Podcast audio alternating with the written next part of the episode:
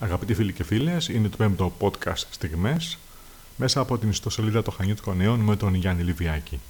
Σε αυτό το επεισόδιο φιλοξενούμε την τραγουδοποιό και ερμηνεύτρια Αντριάννα Πάμπαλη. Η Αντριάννα έχει έρθει στα Χανιά αρκετές φορές για συναυλίες και μας λέει τις εντυπώσεις της. Μας λέει επίσης και ένα απρόβλεπτο από μια συναυλία με τον Κώστα Λιβαδά στα Χανιά όταν ο Κώστας από λάθος παρέλαβε στη διάρκεια της συναυλίας ένα κέικ. Καλησπέρα λοιπόν από τα Χανιά και πάλι. Καλησπέρα. Καλησπέρα. Έχεις έρθει αρκετές φορές εδώ στην πόλη. Σε έχουμε δει σε συναυλίες με τον Νίκο Πορτοκάλογλου, με τον Κώστα Λιβαδά. Ε, θα ήθελα να μου, μου πεις έτσι την, ε, τις εντυπώσεις σου από την πόλη. Ε, η πόλη είναι πανέμορφη.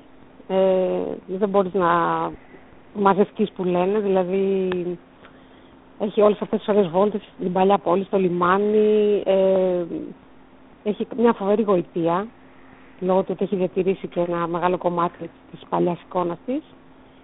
Και έχει φοβερό φαγητό, πραγματικά. Δηλαδή όσες φορές έρχομαι τρώω τους κασμούς. Ε, και θα ήθελα και μια φορά να... Δεν έχω πάει ποτέ διακοπές στα Χανιά. Θα ήθελα μια φορά να πάω διακοπές, να τα μάθω καλύτερα ενώ και γύρω τα μέρη. Πέρα από τις συναυλίες, ε, λοιπόν, η επόμενη φορά που θα έρθεις, παράλληλα θα μπορούσες να συνδυαστεί με διακοπές κάποιες μέρες στην πόλη ή στον νομό Χανίων. Ε, θυμάσαι κάτι έτσι ιδιαίτερο από τις εμφανίσεις σου, είτε μόνοι σου είτε με άλλους καλλιτέχνες στα Χανιά, που έτσι έχεις να το λες την παρέα; Ε, μια τελευταία φορά που ήρθαμε στα Χανιά ήταν με τον Κώστα το Λιβάδα στον κήπο και περάσαμε καταπληκτικά.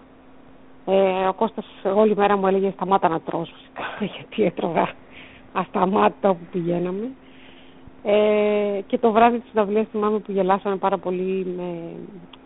κατά τη διάρκεια της συναυλίας ε, ο Κώστας ζήτησε από μία φίλη του που καθόταν σε ένα από τα μπροστινά τραπέζια να του παραγγείλει ένα whisky haig και αυτή δεν άκουσε καλά και μετά από λίγο έσκασε τον καρσόνι με ένα φοβερό ε, πιάτο με κέικ με φαντιγί και διάφορα μπικλιμπίδια επάνω.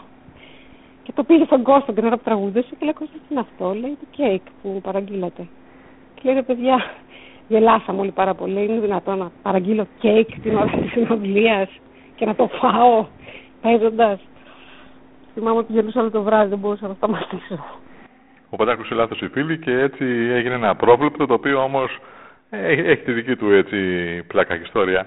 Ναι, ναι, ναι. Και στην αυλία με το κέικ. Ναι. Έγινε, Αντρέα μου, να είσαι καλά. Έγινε κι εγώ. Ευχαριστώ. Γεια χαρά, γεια.